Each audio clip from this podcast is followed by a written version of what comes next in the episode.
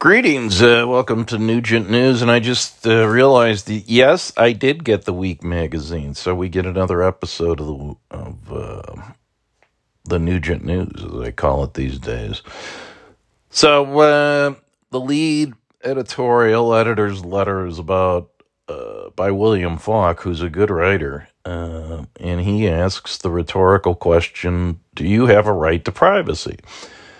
He points out, though, that nowhere in the Constitution did the framers use the word privacy or expressly state any support for, quote, my body, my choice. And of course, that is now a double entendre of sorts, uh, double meaning, shall we say, because the anti vax community has sort of culturally appropriated it, but typically it had applied to. Uh, the whole uh, pro life, pro choice thing, which I've been advised by at least one listener to stay away from. But, you know, I'm just reading what's in the magazine here, folks. So uh, don't judge me.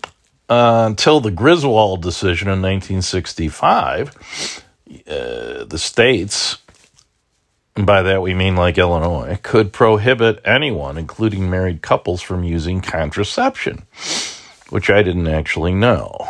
Um, I don't know that they would, but they could, and some may have. You know, because the state used to have an interest in, uh, number one, of course, things were founded in the Judeo Christian uh, tradition of morality. Laws stem from mores and values, and those were religiously derived. Uh, until 1967's Loving decision, states could imprison people for marrying someone of another race, which was probably more of a Southern thing. Uh, until 2003's Lawrence, states could arrest, could arrest gay men or straight couples for sodomy. Not a lot of that happening, I don't think, uh, particularly with married couples. Griswold was the big turning point. Griswold being the one that uh, addressed contraception. This is the famous ruling in which Justice Douglas wrote that penumbras and emanations of protections actually spelled out in the Bill of Rights created an implicit zone of privacy upon which government could not intrude which became the foundation uh, of Roe v. Wade in 1973, with five Republican appointees, and this shows you how much the party has changed, in the seven to two majority. So that was a clear majority. Um, but he points out, Falk does, that what the Supreme Court giveth, it can take away. Originalism justices in the majority now mock Douglas's penumbras, which I have too, uh, in their discussion of a Mississippi abortion law. Kavanaugh says Roe can be discarded, constitutionally speaking, and then each state can decide. Uh, so that devolves to the state. And there is a 10th Amendment, if I'm not mistaken, that says that all rights not specifically reserved to the federal government uh, devolve to the state. So, you know, under originalism, the court could reverse Griswold and let states ban contraception. Some religious groups suggest the pill and IUDs are abortifi- abortificients. I've read this word, I've never said it. Abortificients. I'm not sure if that's how you pronounce it, honestly. The Constitution is silent on interracial marriage and provides no assurance you can engage in sex acts of which your neighbors disapprove. Same sex marriage is not in the Constitution either. So, if precedent has no weight, he argues, privacy rights become conditional on popular approval. Well, that's like democracy. And what you can and cannot do depends to an astonishing extent on what five out of nine Supreme Court justices think, believe, and feel, or more aptly decide. You know, um, that's the way the system works. And, you know, the other precedent, uh, which was overturned a few decades ago, was uh, the Dred Scott decision. so, you know, it, it used to be constitutional to own slaves. And uh, we overturned that decision in something called the Civil War. So, where you stand on precedents depends on where you sit. And the one thing I've learned in the last year of writing about the legal profession is it's a absolute uh, anarchy comes to mind. You know, I mean, all these different courts can make different rulings. They can either observe precedent or not observe precedent. It is an art, not a science, to say the least. And these are the laws that we are governed by uh, under a democracy with a judicial review component.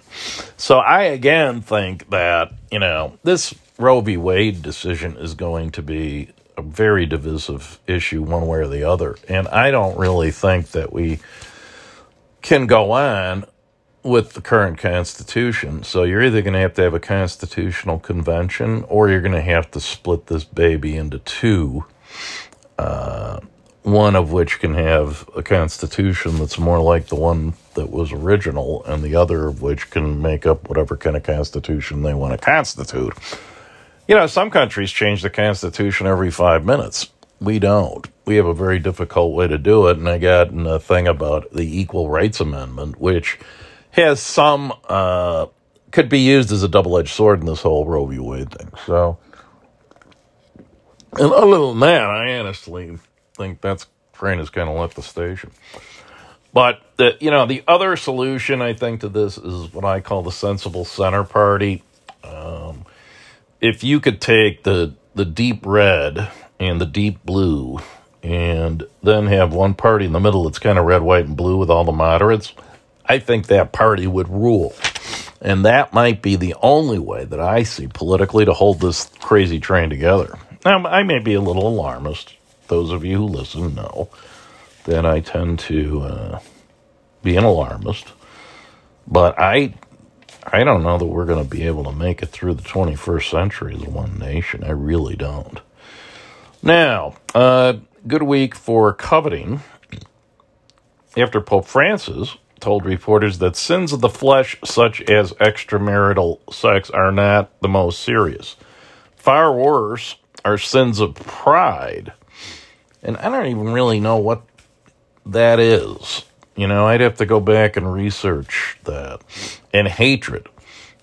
Uh, and hate drives a lot of violence, so I would have to agree with the Pope, practically speaking. But boy, I tell you, it's a lot different than it was when we were in grammar school. Uh, good Good week for remote workers after a federal court in Germany ruled that a man who injured himself at home while walking from his bed to his desk was technically commuting and thus is entitled to workman's compensation. So I, I don't even commute though. I, I work out of my bed. So I don't think I could claim that. But who would I sue? Anyway, you know, myself. Um, well, I might be able to get workers' comp. That's a thought. So, um, but what I do, it's kind of hard. It would require a brain injury. Knock on wood. I hope I don't have one of those very soon because I'm basically, you know, earned income guy these days. It's a bad week for feeling guilty after Sharon Watley, 50 of Eros, Louisiana. Now, that must be a fun town, Eros. Tried to turn herself in at the Monroe Police Department. Apparently, Eros doesn't have its own police department, but could not cite any crime she had committed. Police found no outstanding warrants, but when Watley repeatedly refused to leave, she successfully got herself arrested for trespassing at the police station. So, you know, there are people. There's a O. Henry story about a guy who used to try to get arrested every fall so he could spend the winter in jail. And he knew just what to do for a six month sentence. So there's still people like that, but it's tough to get arrested in this town now.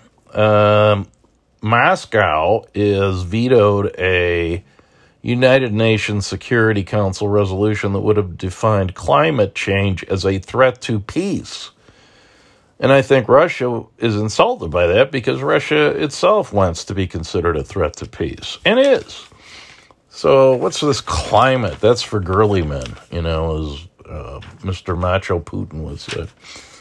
So, that's that. Um, under talking points, at least 12 major cities in the U.S. have hit annual records for homicides in 2021, five of them topping marks that were set the year before.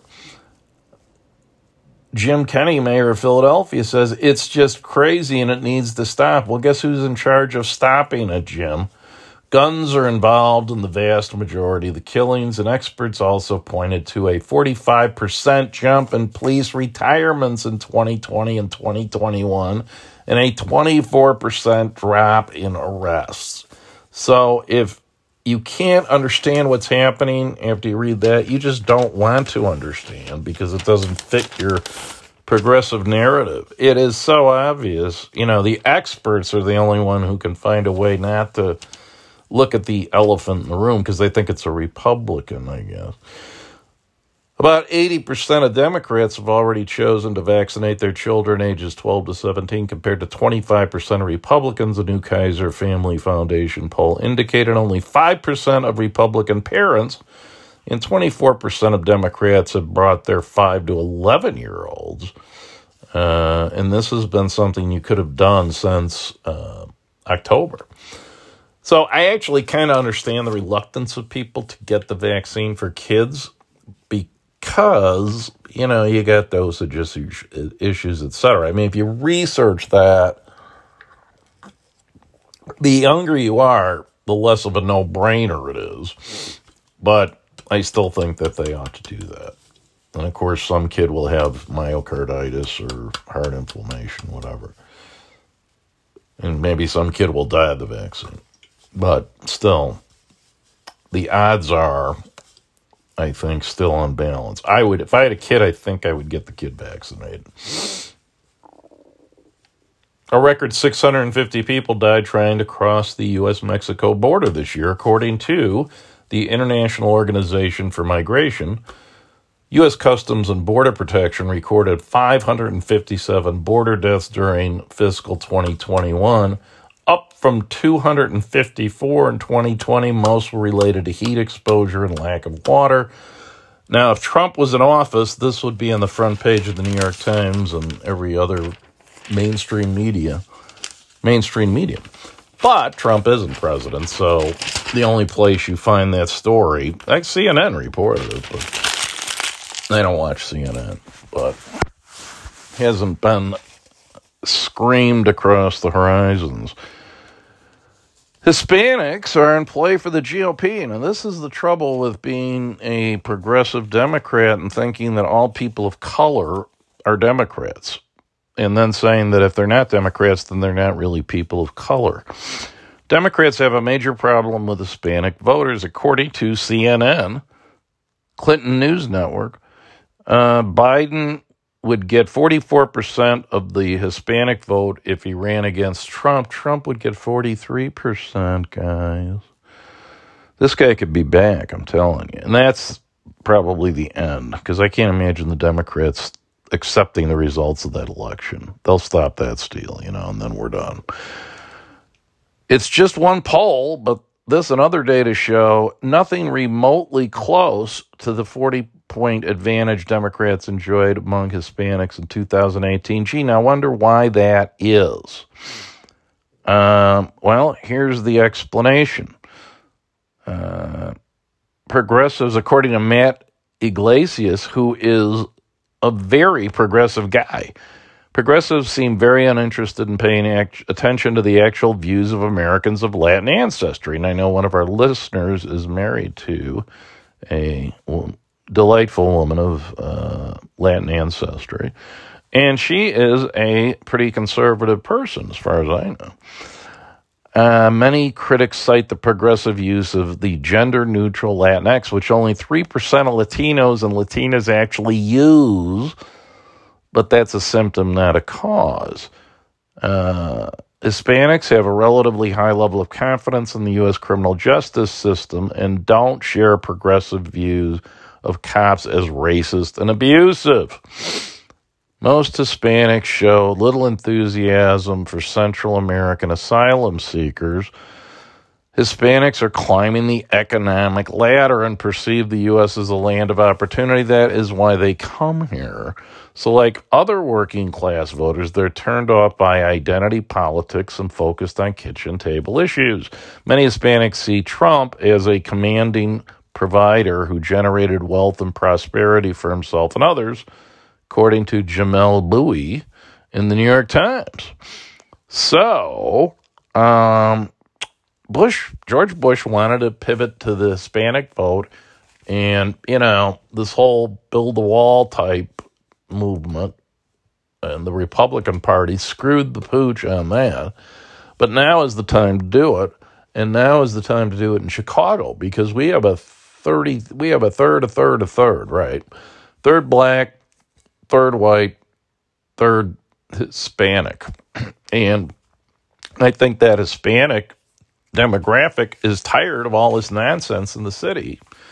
And the next mayor, I think, and I hope, will be Hispanic because they've got cover on the the BIPOC, the uh, Black Indigenous uh, People of Color acronym, which encompasses them, and they don't even get their own letter, right? I do because of my indigenous heritage. You know. But just so you know, this particular Native American is all for law and order. You know, even on the reservation, which I don't think I'm eligible for, but we'll look into that. Now, G.K. Chesterton, this is Wit and Wisdom, the quote section. Without education, we are in a horrible and deadly danger of taking educated people seriously. And that's where these experts come from, like the one at my alma mater who says, well, there's more carjackings because there's not enough people on the street walking to rob. So we should just get more people walking so the robbers would have not have to get them out of their cars. I guess that's what I didn't get my PhD. Now Lloyd Walton, Carmel alum, has a PhD which he bought from I forget the name of the school. But you know, I could have one if I wanted to pay, if I had the money to pay for it. But even without a PhD, I think I can call that for what it is, which is hogwash. Under Poll Watch, 36% of Americans are extremely or very worried that they or a family member will get COVID, which is up from 25% in October, and that's probably should be higher than that as soon as people catch on to what's going on. 71% of those who are vaccinated say they're at least somewhat worried about infection, which is uh, where I'm at, while 55% who are unvaccinated say they have little or no worry, and that's why they're, you know, foolishly unvaccinated. Even there, half of them are worried. So why don't they get vaccinated? I mean, uh, let's hope you can fix stupid because we've got a lot of work to do. Um, text message attacks are multiplying. This is on the consumer protection front, I guess. It's under technology. They call it smishing. Uh, it's similar to phishing. But smishing is an attempt by bad actors to steal data or money through a text message sent directly to your phone number. And just if you're wondering where smishing come comes from, uh, it's derived from phishing and then SMS, which is the acronym associated with text messaging. And I forget what SMS stands for. Just receiving the message won't cause any damage, but if you click on the link or download an app, you open the door to a rip off. And it can look like it comes from a respected brand to the extent that there are such things these days. So beware of texts. They're trying to get in every everywhere. They're trying to carjack you and phone jack you and uh, fish and smish and ugh. All right. Author of the week, Mel Reynolds. No, Mel Brooks. I'm sorry. Mel Reynolds is my old congressperson. I think he's in jail. Usually is. For something or the other. Um, Let's see what he says. he doesn't intend to battle the views of people who today argue that certain jokes and language in movies he made 40 years ago were are hurtful. He says when things stir up people to great emotion, I stay out of that. I don't ever take sides because everybody's right. but he'll never stop defending the importance of laughing. Me neither. If you laugh, you can get by. There you go. That's a keeper. Um, writing is a lot easier than getting up on stage and singing and dancing. I'll tell you that. Um, he's 95 years old. Wow. And his buddy Carl Reiner passed away, but those two were like, you know, they did the 2,000 year old man routine. those of you, most of you are my age, so you'll remember that. Now, I learned a new word, but I don't know how to pronounce it. Hotel of the week. The Hythe, the Hith, H Y T H E. It's probably the Hythe. Uh, and some people pronounce height, height. And, you know, everybody's right, like Mel says. Uh, Hythe is an old English word meaning haven or landing place, and there's a new place in Vail, which I will never go to. Either Vail or the hotel called the Hythe. But you may want to, if you ski, particularly. I used to ski, but I don't anymore. I haven't for years. Okay, business. We take on our business tone. Remember they used to have the ticker in the back, like the teletype? Uh, death benefits paid by U.S. life insurers rose by 15.4% in 2020 to 90.4 billion, the biggest increase since the 1918 influenza epidemic. Sales of insurance policies grew by 8%, biggest increase in 25 years. So it's a good time to be an insurance salesman, but I'm not going to be one of those. You'll be glad to know. So that's one call you won't get from me. I tried that actually. I went into a thing which was some kind of an insurance, and they couldn't even get through the training. The training was so bad. It was like work from home type of thing and Skype or whatever. I couldn't, I dropped out, you know. And I've, I've thought about selling insurance like State Farm or Allstate. They'll give you an agency, but I got talked out of that by my late friend Tom Kelly. I don't know. Maybe I should have done that, but I'm hoping to write or maybe be a truck driver. I'm, i hear these truck drivers are making over a hundred grand, you know. If I could write while I drive, that would be. Anyway, uh, homeowners in the U.S. on average gained. Oh, by the way, I a million dollars of that ninety point four billion has my name on it because I have a million dollar life insurance policy. So technically, I'm probably worth more dead than alive. And at my age, know, I'm, willing to die in battle up here. For Lincoln Park, though, no. I am going to go down to South Shore this year, I think. Every year since, you know, time immemorial, bunch of friends of mine go down to South Shore on uh, New Year's Day at noon just to kind of, you know, keep a toehold, assert their, you know, this is still our handball courts. We used to hang around the handball courts. And I know one of my listeners lived in the area.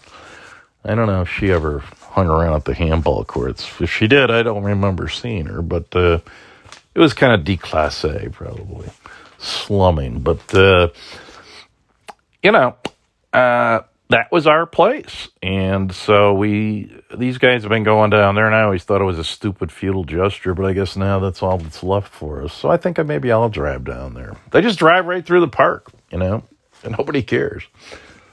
And I've been down there during the summer for like tournaments and stuff, but never this stupid feudal gesture, like right out of Animal House, you know. And they take a picture, so you'll see it on Facebook if you're on Facebook. If I make it back, you know. If I don't, even you'll see the picture. About 18.9 million bitcoins out of the maximum supply of 21 million are now on the open market. Of those, 20% are believed to have been lost or are otherwise considered irretrievable. Now, what's up with that? You know how that happens? You lose your password and you're dead. There's guys digging in garbage dumps because they left their password on the hard drive. I mean, come on. That's when I lost interest. So, the the key with Bitcoin, one of the keys will be, I mean, as long as people believe in it, it's like the U.S. dollar. As long as people believe in a fiat currency, it, it is what it is. It has value. Will people stop believing in Bitcoin at some point? I don't know. If you know the Chinese attack with an electromagnetic pulse, then all the it's all fried, right? But you know, who knows about the paper money then too? Because most of the paper money is in paper. So, but when you get to that max, that's when I think the big uh, Rubicon is crossed because are they going to keep making some? Is it going to be a fork? They have these forks where they create, okay, this is the new Bitcoin. Are they going to bring that 20% back to life somehow? Like, you know, cancel it out and remine it? I don't know. Uh, we'll see what happens. But if they did try to retrieve that 20% and say, hey, look, if you haven't used it, you lose it because, in effect, it's lost anyway. These people will never find their passwords. Or if there's a way to retrieve the password back and try to find the people who own it, I don't know. But it would instantly bring back, you know, another 20% of the money supply. It's like the Fed printing 20% money supply. So that is an interesting consideration on Bitcoin, and I remain sort of a Bitcoin a phobic type. Bitcoin today is trading at fifty thousand dollars, and I was starting to today actually just at random, kind of trying to figure out how my income compares to like the first job I got out of college, for example, and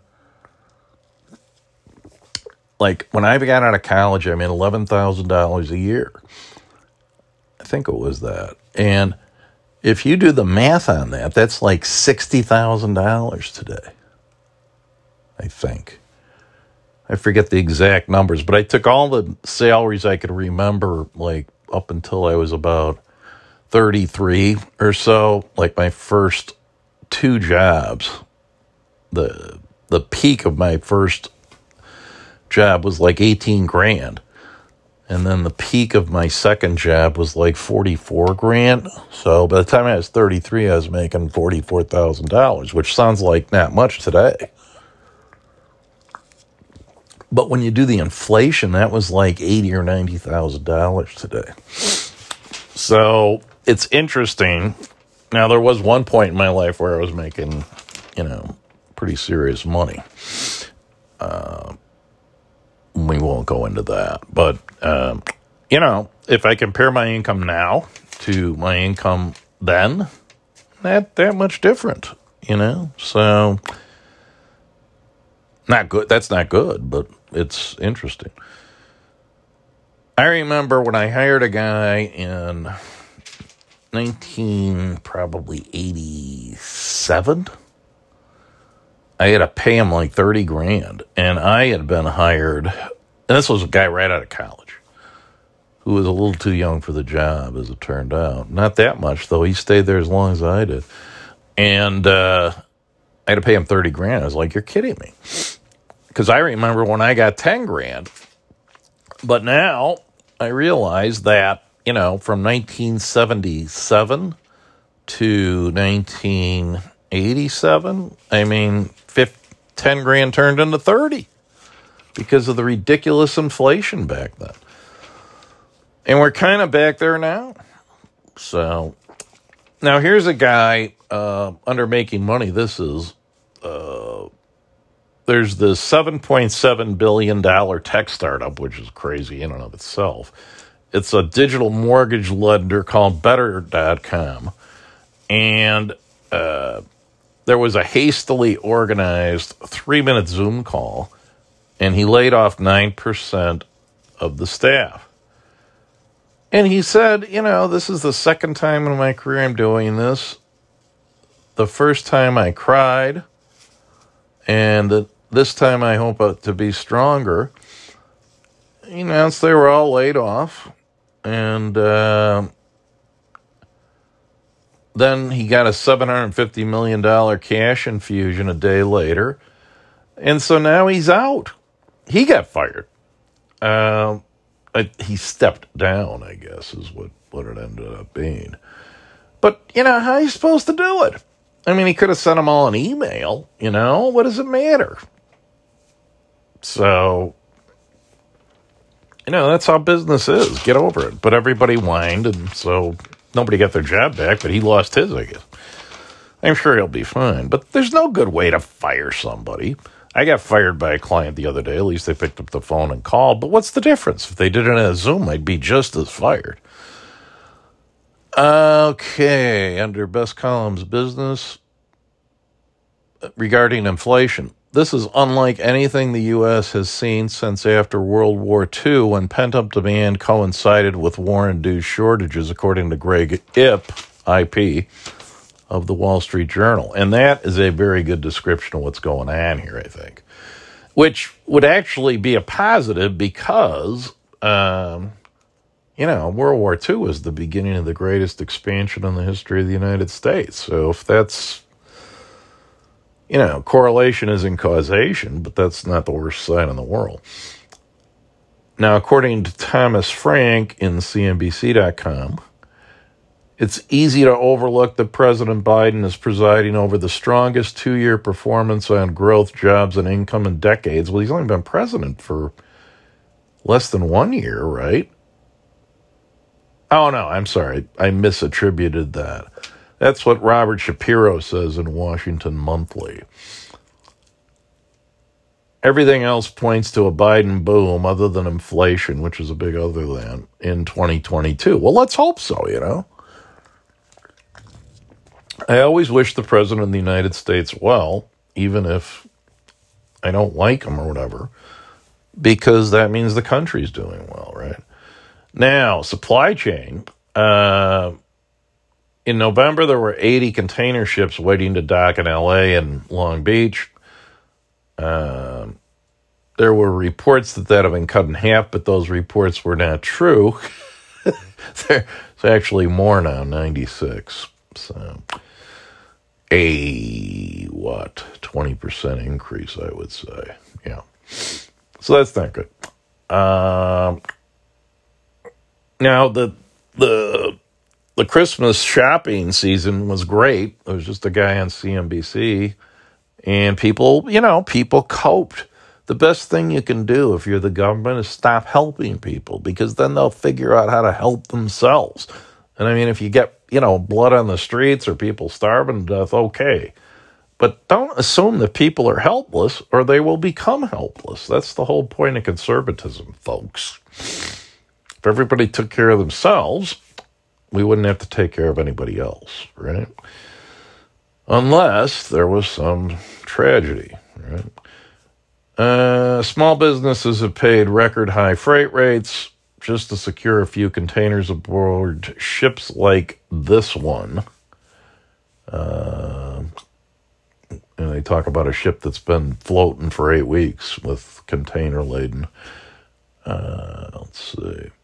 Now they're racking up more costs as the ships wait and sit and wait. And I would watch for post holiday sales, by the way, when all this stuff comes ashore, you know, like the invasion of Normandy supplies landing like in 1963 or something. There'll be no use and it'll be like Army war surplus. So watch for deals. Uh, we can't just buy microchip supremacy, according to Shira Ovide of the New York Times. Only about 12% of chips are produced domestically. The rest are made in East Asia. So, for those people who are like, hey, why should we do anything for Taiwan?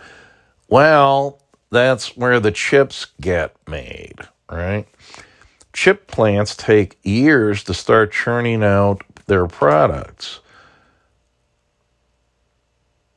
A crisis in Taiwan would leave the U.S. economy vulnerable to shortages. So that's why Taiwan matters. Some people don't think it does. Some very smart people who are friends of mine, but don't understand what they're talking about, unfortunately. So that's it. We're done. Um, I got one keeper the Mel Brooks quote everybody's right. I saw that line in a movie one time. And then I'm keeping my little uh, red, white, and blue uh, remodeled flag. So it's either the Sensible Center Party or partition or civil war. That's my prediction here. I think the easiest thing to do would be the third party, frankly. So, kind of messy to divide up the United States into two. What do you do with the nukes? You know, what do you do with the Fed? Do you have a Dixie dollar or what? You know. So anyway, uh, that's it. We got two for two in a row here. Don't expect any more. we did have not until next week, probably. I'm just doing these on weekends now. Unless the spirit moves. Because I don't get paid. Now, if I launch a subscription service, I'm sure that would snuff out all my listeners, but uh, maybe I'll charge a subscription fee, and then if somebody wants to pay for it, I'll keep doing it. And, nah, I don't know. But anyway, just an idea, but this is a year 2022 where I'm going to have to value my time and try to get paid for some stuff so that I can support myself and my little family. I have one less mouth to feed with the passing of Mr. Louis. We we mourn him. I put his picture up on my wall of dead people and animals. I've got my old cat Sweetie, my dog Louis, my grandfather, who I'm hoping will be an inspiration, and then my friend Tom Kelly. So that's like the wall of the dead, the wailing wall, as it were. Who else? I thought I had another picture up there, but then I've got one picture of people who are not dead, which is the uh, Campbell Christmas party picture. So that's always a. I should probably move them to a different place. They're the not dead yet. So I guess we can put them in one category. Anyway, all things must pass, including us. But meanwhile, live long and prosper. And that's the thing, you know. Um, you have to do both, or else it's not fun. So here's to a prosperous 2022 for our, me and all of you. Bye bye.